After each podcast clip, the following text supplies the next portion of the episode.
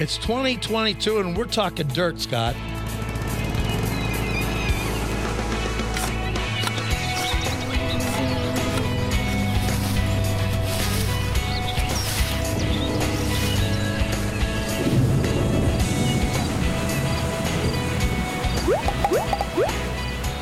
Hello, everybody. I'm Michael Rourke, the Garden Guy.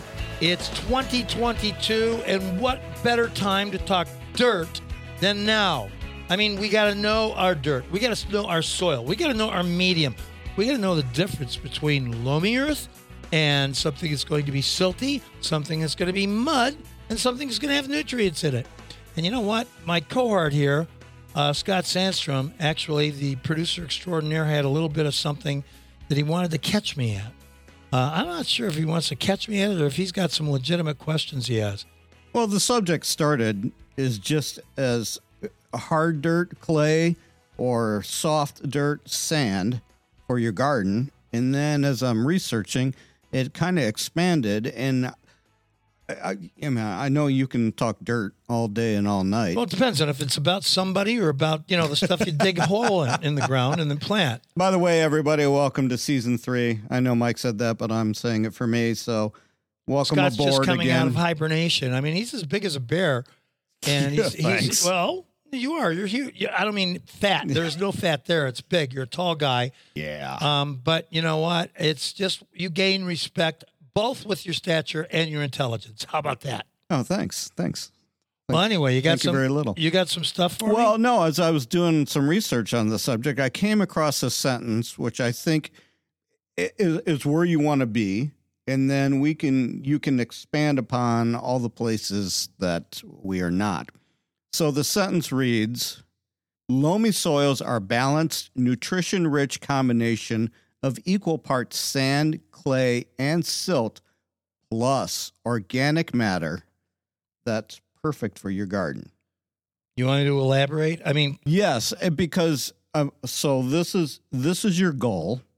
What's your ultimate goal? I mean... This is your ultimate goal. Right. For soil. But I don't expect everybody to have it. Well, what is easy to start with? If you have clay or whether you have sand? Well, I'd like you to start with to find out, do you know what kind of soil you have in your backyard? Oh, your my, I'm all sand. You're all sand. Yeah, well... Well, now, most people generally do understand that, you know, in order to know what kind of soil you have, you got to go out there and dig in it, first of all.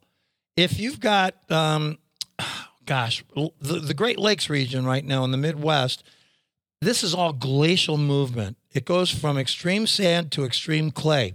Right. Um, now, to put this nutrient base, the, the organic matter that you're talking about, you got to understand how to play with it. I mean... For instance, clay is almost like silt. It is extremely compact. It doesn't allow things to enter, and it doesn't allow things to leave. For instance, we had a drought in nineteen eighty-eight, and anybody that had a clay soil or some type of an oak wooded area, you probably had clay. Why? Because the glacial movement basically in the Midwest, the upper Midwest, where you have the Great Lakes, they basically started to melt, and then they moved downstream. I mean, you can see a lot of sandy beaches, and you can see a lot of sand dunes, and you can see a lot of clay. The clay was actually the the, the bed, the, the the lake bed, actually the area where the, the glacial movement compressed the soil so much that it slid on its own um, silt. That's basically clay. On the outer perimeter of each one of these movements, uh, you're going to notice that there's sand.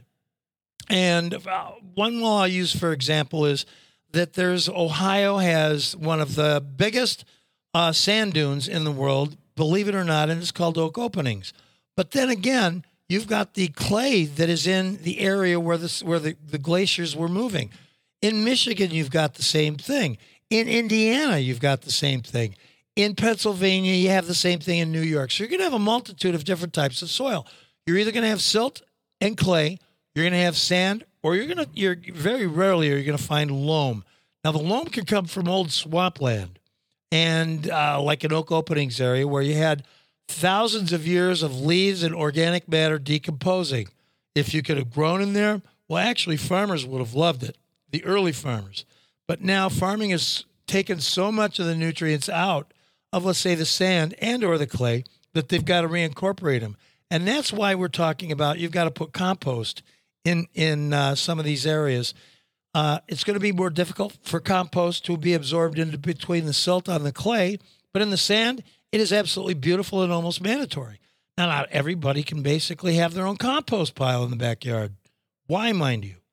Because um, some people have what they call homeowner associations, right? Where they're not allowed to have something that's going to be decomposing and cause a smell or an unfragrant environment.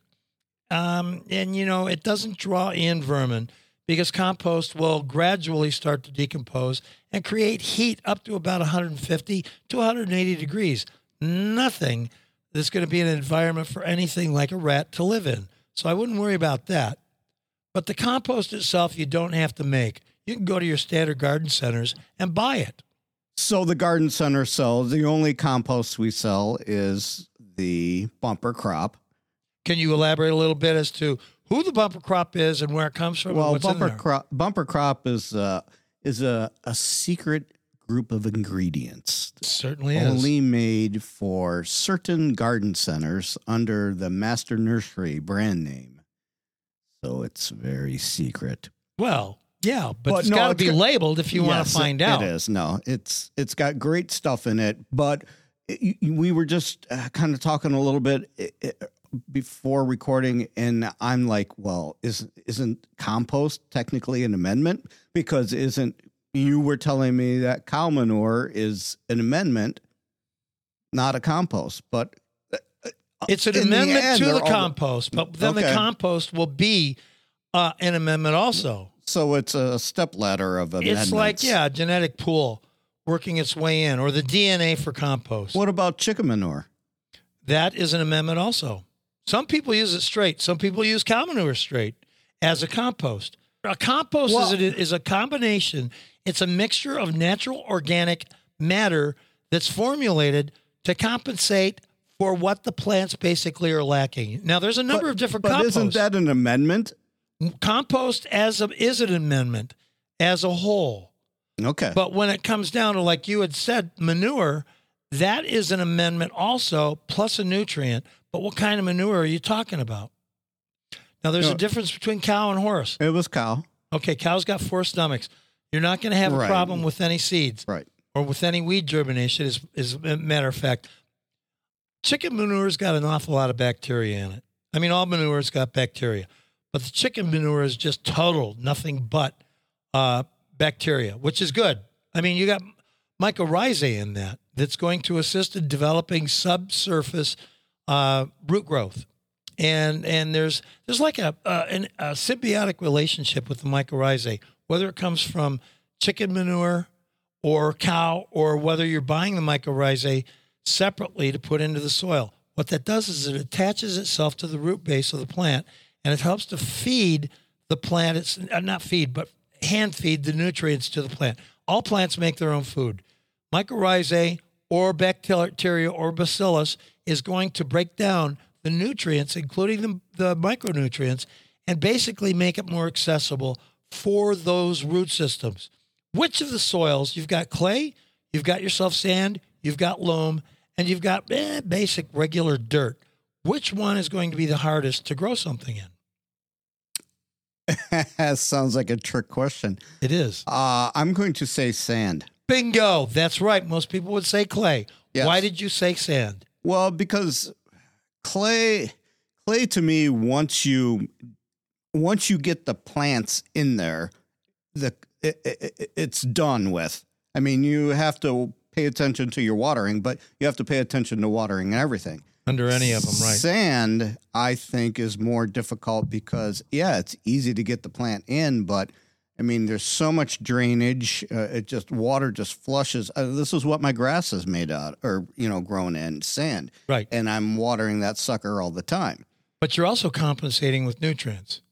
Oh, yeah. See, that's what you have to do with sand. I mean, regardless. Okay, so are you saying sand needs more amendments, nutrients than clay also? Depends on what you're growing. For the most part, yeah, you're correct. The reason is, is because it flushes out so quick.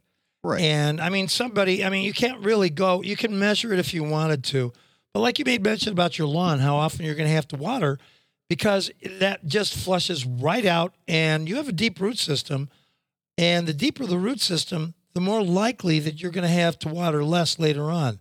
But starting out, if you were starting a lawn in this sand, I would say it would be a daily thing. You'd almost have to have the water running continuously. And the reason is, is so that those seedlings or the root system can take in the nutrients and make the food. Plants all make their own food. The benefit there is, is that you're not giving them any food, but you're giving them the amendments or the nutrients that they need to grow vigorously. If you're going to put, a uh, let's say, a hydrangea in your sand, yes, put it in. It's going to take old. The roots are going to start to expand. But if you don't have anything in that sand, that plant can't make any food. It's going to starve. You can water it all you want, and it's going to flush, but it's going to also flush the water and the nutrients and the micronutrients from that plant out. So you're going to have to compensate. What are you going to compensate with? Amendments.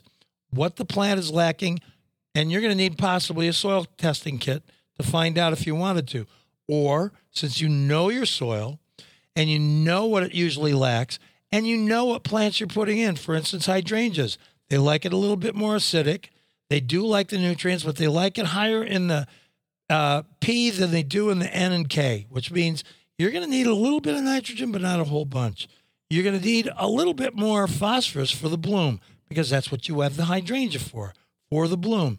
You're going to need a little bit of eh, potassium to help for the root growth and the stalk growth and the intake of the nutrients. Now, when it comes down to color on certain hydrangeas, you amend it with, let's say, an acidic base to make it more blue, right, or lime to make it more pink. Those are amendments. Sand is great to get them started. Sand is difficult to maintain unless you know what you're doing. Okay, so there you go. So I've I pretty much follow that. Let me go back to that statement about the Lumi, how it's it's it's the point that you want to be with your garden. But you were telling me that you can grow anything in anything, yeah, as long as you add the correct amendments, right? What, I went to, you know, there was a university, one of the greatest uh, Midwest universities that is uh, uh, land grant.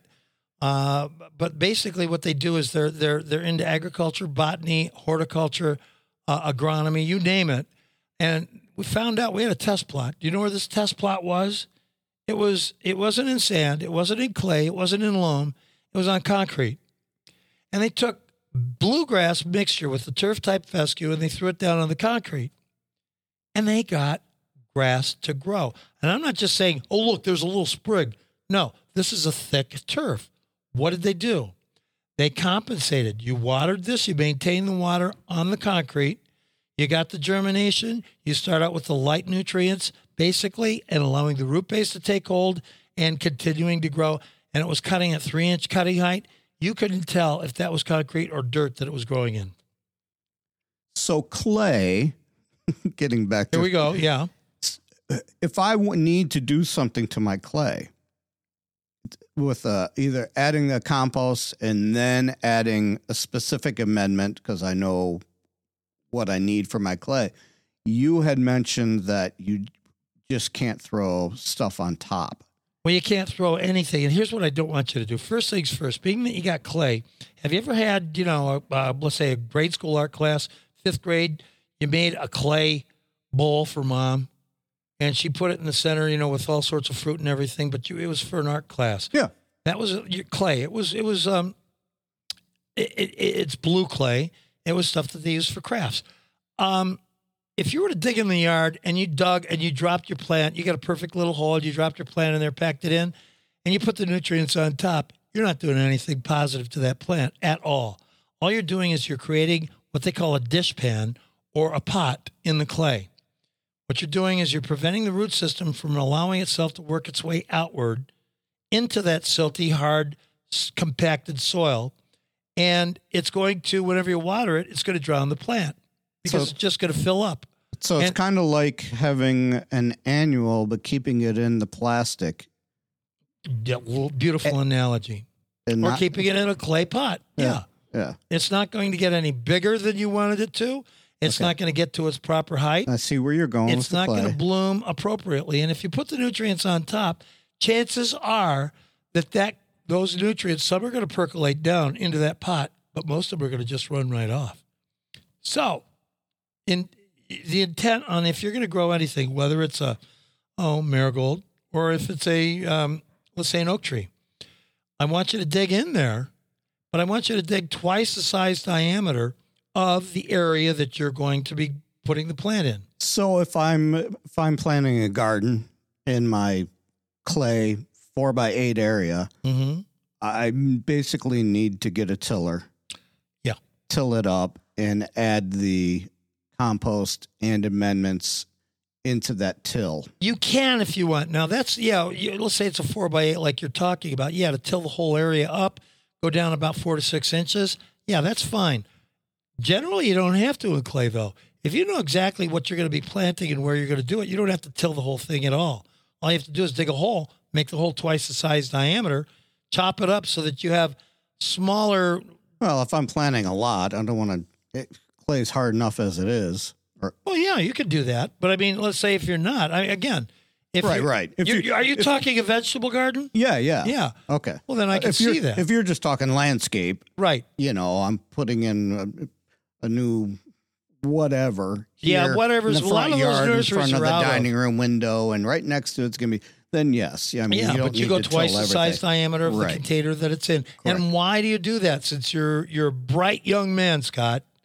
Yeah, all I can tell you is I'm guessing that it's to allow the roots to start expanding on their own. You know what? I, I, I pretty soon he's not going to need me at all on this. Hi, this is Scott, producer of Your Midwest Garden Podcast, and we don't have Mike anymore.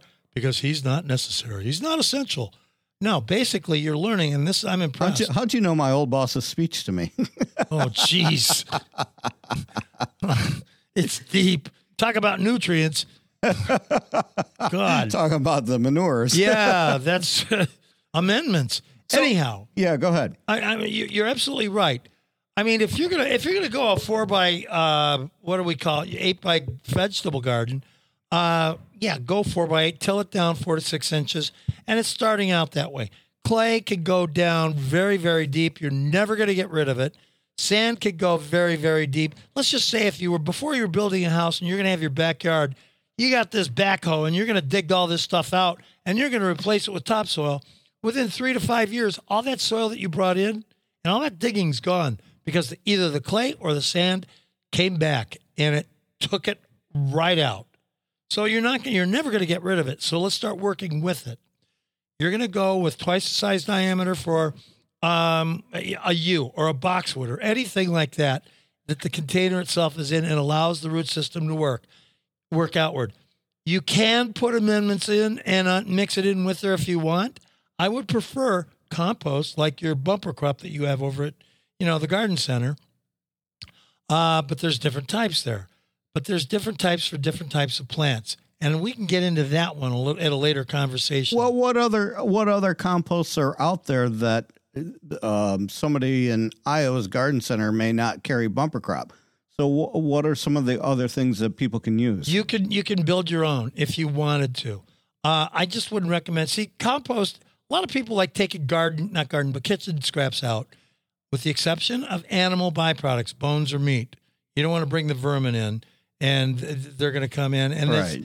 you know, there's nutrients that are in there. And you can get some toxic reaction, too, from the, the, the, the animal byproducts.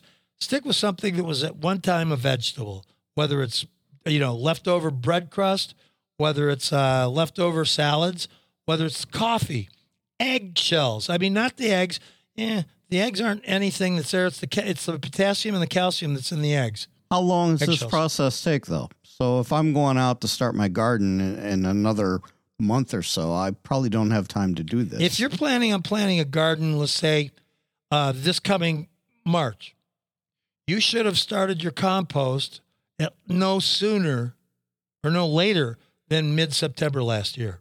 Okay. You want the stuff to break down so that it becomes not a slurry, but you're going to see instead of the individual leaves or the individual twigs or the individual coffee grounds, you're going to see that it mixes in. It looks like dark, rich soil. Okay. So at at this airing, we've already passed that date. Right. So if I'm going to the garden center and I say I need a compost, it, it, are there just some basic ingredients that yeah. you could tell us that that start with this? If you're going to start, they're going to most of the compost that they sell in bag form or even in bulk depends on what. There's no standardization. Read the label, like you were saying. You're not disclosing what's in there, but a lot of them do have oyster shells. They have crab shells. They have um, and, and eggshells. What do you think those are in there for? To compensate for the potassium and calcium that you need for the plants, the micronutrients, when it breaks down. Um, you're going to need also uh, f- fish byproducts. I mean, there's fish guts that you could go ahead and put in there that decompose. Uh, that works wonderful as far as the nutrient. You can also go with bark fines. Now, what they mean by bark fines is it's it's kind of like uh, mulch, but it's basically from a tree, whether it's a maple, an oak, or whatever, that's been ground up to the point where it's almost fibrous so that it can break down a little bit faster. If you don't, you get the chunks, it'll take a little bit longer for it to break down. But the bark fines are good. If you can find out on the label, find out if it's oak, maple, or anything, something that's sweet or something that's acidic. Oak fines are acidic. Those are great for acid-loving plants, for instance, tomatoes, uh, for instance, your hydrangeas. It doesn't matter there. But um, when it comes down to sweetness, you can go ahead and, and use it for other plants. I mean, you can compensate. They usually have a mixture of uh, uh, of the acid-loving, which is going to be oak leaves, and the maples, which is going to be the sweet one. So when you combine the two, it's a balanced compost. Uh, when it comes really right down to it, they can also add some manure to it, like you made mention earlier. Uh, make sure it's cow. They can put horse manure, but if the horse manure wasn't aged properly, you're probably going to get more weeds. Horses only have one tummy. Cows have four. So we talked about the chicken manure. Right. When do I use that? I mean, do I use that? Why? Why do we offer it? Well, here's the deal. Back in the, before World War Two, Scott, people knew how to do and support themselves. They didn't have the great big, you know, mega, you know, go- grocery stores that sold you seventy-two rolls of toilet paper, whether you needed it or not. Right. Um, but what, what they did have, I mean, it was rugged individualism. Gramps used to do this by adding his own products to it. Uh, the chicken manure. They'd raise chickens, but it was self-sustaining. What do the chickens provide for the human being? The nutrient as far as the egg goes. But the shell was something that was a micronutrient that they reincorporated into the soil. The other one is that you got the bacteria from the chicken poo. They would clean out the chickens' coops, and usually it's the kids that did it, with the straw, with other things in there. Smelled like schmutz, but then they took that and they threw it out into their garden. Why? Because all of the nutrients that they needed from last year were used by last year's plants that they grew for this year. Right. I mean, they do the canning, they do all sorts of preserving, but it's gone.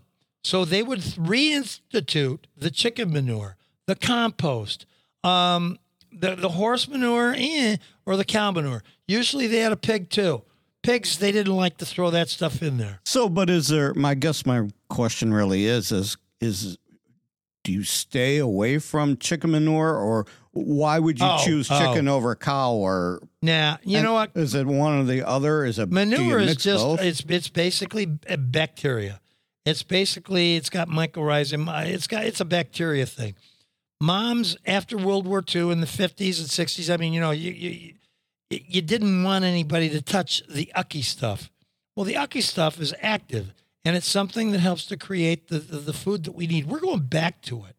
We're going back to what happened prior to World War Two. We're going back with those nutrients. Chicken schmutz is absolutely great. It goes quick, but it goes directly into the system of the plant without burning it. Um, now, that was easy. It was something that everybody had a chicken in their own backyard. They would go to, you know, Gretchen. She'd lay the eggs, and she'd have a bunch of, you know, schmutz there. Clean it up with a straw, throw it in your veggie garden right away. Sometimes they throw it on top. Or sometimes you find a person that, that wants to go back to doing what Gramps did prior to World War Two instead of going to the mega store. And grow your own. And this is a good thing. You could grow your own. And you're, you're smiling right now. But that could be anywhere from growing your own vegetables to make sure that you get the proper nutrients, to growing your own uh, to compensate for, uh, let's say, this C B D oil that you want to have for your joints. Yeah, that's it. It's for the C B D oil. Not that I know anything about that, but still. We know that the loamy is is the point that we want to reach. Yeah, it would be nirvana. It's it's yeah. So, you, but you don't know what we've learned so far is that's where we want to go, but we don't have to go, be there to no. grow a successful no. crop no. or a, a happy plant. My next thing is with the heat of the summer, and that plant's taken that those nutrients that you added, you need to add it again.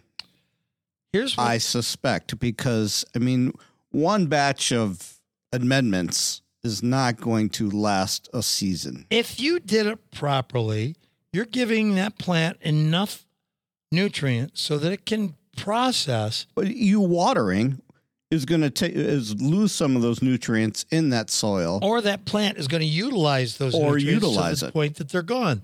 Yes, I am going to recommend usually two, sometimes three. It depends on what kind of soil you have. Let's say, for instance, you got a clay soil and you broke down as much as you can the little dirt clods and you got the plants growing in there. If you wanted to, you could take some of that compost, put it into that th- that area, mix it in with the rest of the stuff. You're home free. You're going to get your root system to start taking real hold real well. And they're going to take in the nutrients that, believe it or not, that silt, that clay has nutrients in it. Primarily micronutrients.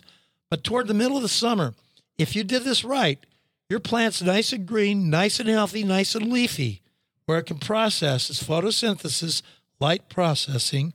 Uh, when it gets hot, you got enough of a root system established to help to sustain. But if you don't have the nutrients accessible, that plant is just basically going to become anemic, like you would. Or I would. Mm-hmm. If we don't have that uh, S P F uh, nineteen or whatever it is over our faces, we're going to cook. The leaves on a plant will do the same thing if it doesn't have the proper nutrients to protect it from the sun. It needs that sun to process, but it's also going to need those nutrients to prevent that sun from burning the membrane or the, or, or the meat of the leaf. And I'm sure you've seen plenty of diagnosed burned leaves on plants. It's called scorch. Mm-hmm. All right. So, yes, you're going to put a little bit more of that in there, or if it's not, you put a little bit more of the, uh, oh, what do you want to call it, the, the, the compost, but it's not going to be that rich. Once you've already started, you might want to go with a general fertilizer. Now, general fertilizer is not feeding the plant. Remember, it makes its own food. All right. But you're giving it what it can have to sustain itself. Now, there's natural nutrients, and then there's synthetic nutrients. Name brand synthetic is Miracle-Gro. Name brand for when it comes down to natural, there's a thousand of them out there. So it could be anywhere from, oh, goodness gracious, uh, bumper crop like you were talking about for your compost, or it could be, uh, oh, what are some of those liquids you had on the on the shelves over there?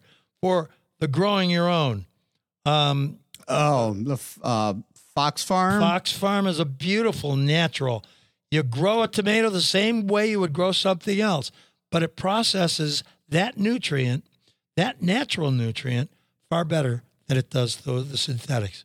The synthetics are basically like a shot in the arm or putting on steroids, whereas the plant basically isn't going to be healthy. You're just basically making it produce what you want it to without being a healthy plant. Almost like a five-hour energy drink. Or, bingo. Or a Mountain Dew. Boom, you get a bunch of caffeine. It helps for that moment, but it's not going to help. In it's the not sustainable. Long, yes. Yeah. yeah. There you go. So you're going to do the Fox Farm thing. The same products that I'm going to basically promote, the same products that you grow marijuana in, that people are actually staying with the organic process because they're more interested in what nutrients go in to that plant, come out of that plant, and don't And then, you know, it doesn't harm the person that consumes it. Same, I'm going to recommend holds. I'm going to recommend true. I'm going to recommend for when you grow your tomatoes, when you grow your peppers, when you grow your lettuce, onions, anything that you're going to be consuming. I'm going to strongly recommend you stick with organics to do as an amendment for some of these soils. Again, like you said, if you had a synthetic product that synthetic product goes in the plant and out of the plant just as fast as you put it on the ground or on the plant itself. Right. So the, the organics that you put in makes the plant more sustainable, more resilient to insect activity, fungus activity, as well as the activity that the sun and the heat and the drought. Now, sand is going to be harder to keep nutrients in. Mm-hmm. So I would recommend doing the bumper crop or the, the compost at least twice a year and compensate on a regular basis, because you can't cook with it, the natural or the organic fertilizers. You can go with your Miracle-Gros. You're still going to have the nitrogen from the oil-based product. You're still going to have the phosphorus from that oil-based product. You're still going to have the potassium from that oil-based product, plus the micronutrients that they put in. But again, it goes out of that plant as quickly as it went in. Uh, it's not that it's bad for you. It's just that I don't think it's good for the plant. And if it's not good for the plant, your yield is going to be smaller, probably. Usually it is. I mean, have you ever noticed that uh, there's there's some things, too. Now, watch out what garden centers that you get your, your, your products to plant in those soils, because they put growth inhibitors on that. And you can do all the amending to the soil that you want. You can go ahead and dig. And wait, wait, wait, wait. What? Who's doing what with growth inhibitors? Growth inhibitors they put on plants. It depends on if you're going to, to a, a place that buys their, their, their vegetables or flowers from a massive grower that sells down south and all over the country as they do up north. In other words, there are certain garden, no, not garden centers, there's certain um, greenhouses, mass produce, huge greenhouses, that they put a growth inhibitor on it so that when they send them down south, that they're not actually going to be too mature for them to sell, because if they get too big, they can't sell these products. Okay. Okay. If they, but see if you're, it's, so that, that, that is more of a logistics distribution it's a logistic, thing right. So that your plant is not like too large and beyond the point of where you just want to put it in the ground. Well, that's part of it. But then you notice too, though, that it's an amendment that they put in to prevent the plant from taking in certain nutrients and processing them. And if you get them from a big processor or plant grower uh, from, I don't want to name any states because it might, you know, knock some people the wrong way. You'll notice that, let's say you bought a pepper that, that had some growth inhibitor on it. No matter what nutrients you put in there, no matter what amending you do to the soil, it ain't going to grow. And then it ain't either going to give you a massive amount of yield either, because it's preventing that from growing and producing the nutrients and the process that it needs to create flower, the pollination, to draw the natural bees or whatever pollinators there are mm. over to it. So you'd be lucky to maybe get one, maybe two peppers on a plant, where usually a yield per plant could give you five to seven on a multiple basis, meaning it'll start in May and it'll continue to produce for you into September. So how do we circumvent that? Find out where it's coming from. Well, so obviously you're not, so you don't buy from that area.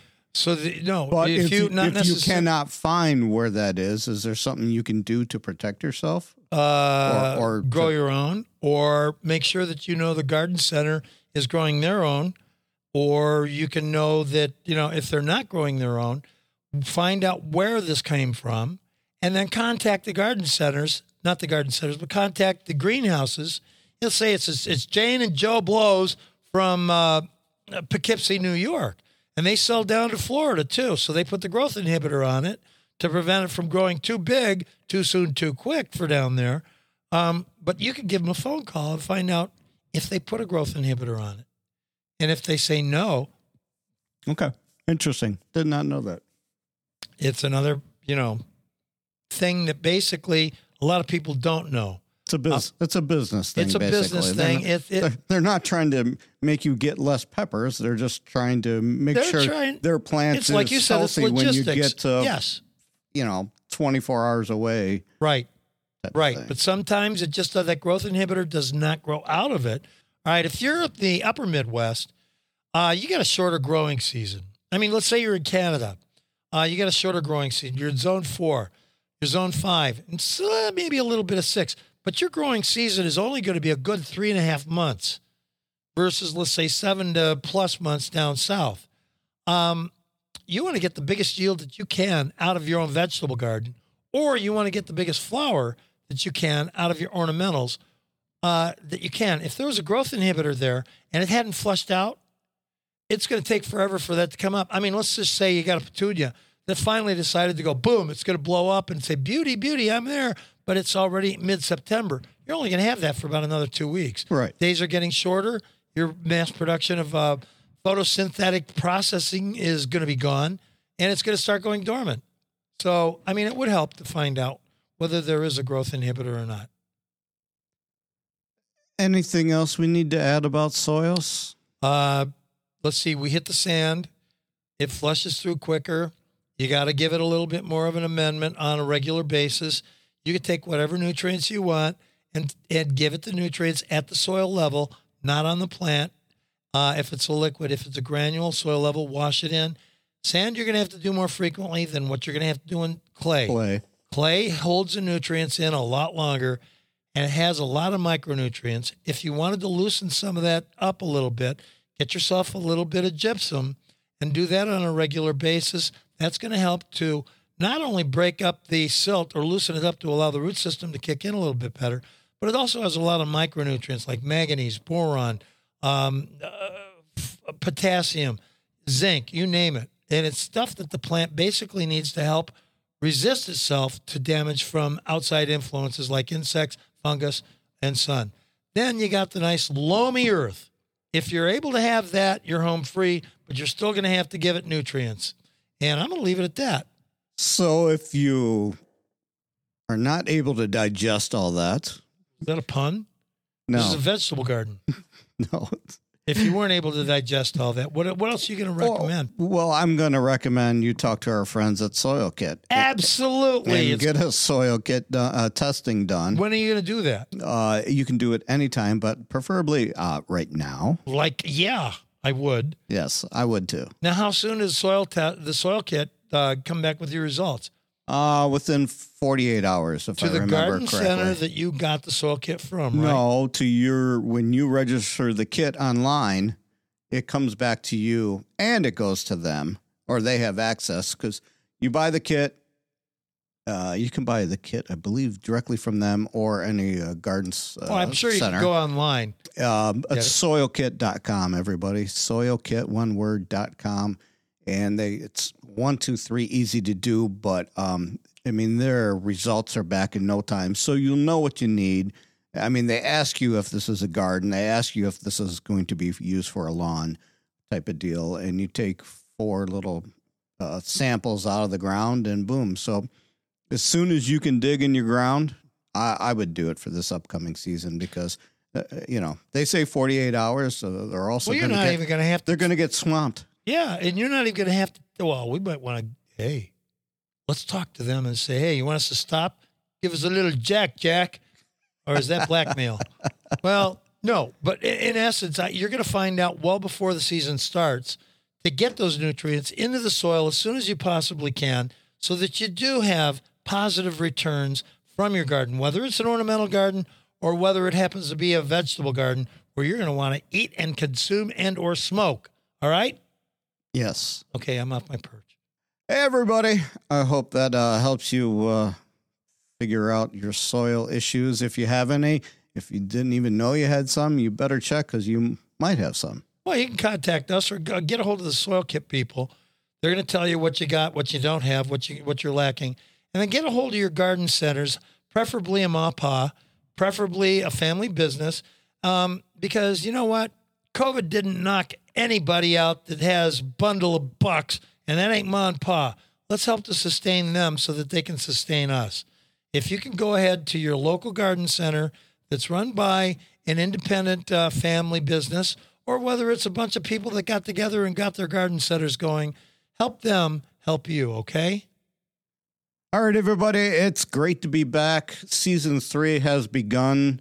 Uh, I hope you guys uh, heard that uh, special edition with Jen from Beautiful Blooms by Jen as far as uh, I got so the much Pasadena cool stuff Rose Bowl parade decorating her float. It was cool. Yeah, it, it was. It, it was. And you know what? I'm, a lot of people did not know. I didn't know half of the stuff that Jen went through and what. And she got invited again. Yeah. It's cool. Well, all right. Guys, gals, thank you. Scott is becoming scary. He's not ignorant. He is basically a sponge. He's absorbing these nutrients and preventing himself from expelling them from his system. He is a genius. All right, Scott, you can pay me. Right to check out the Michael Rourke, the Garden Guy, over at Your Midwest Garden Podcast. I'm done.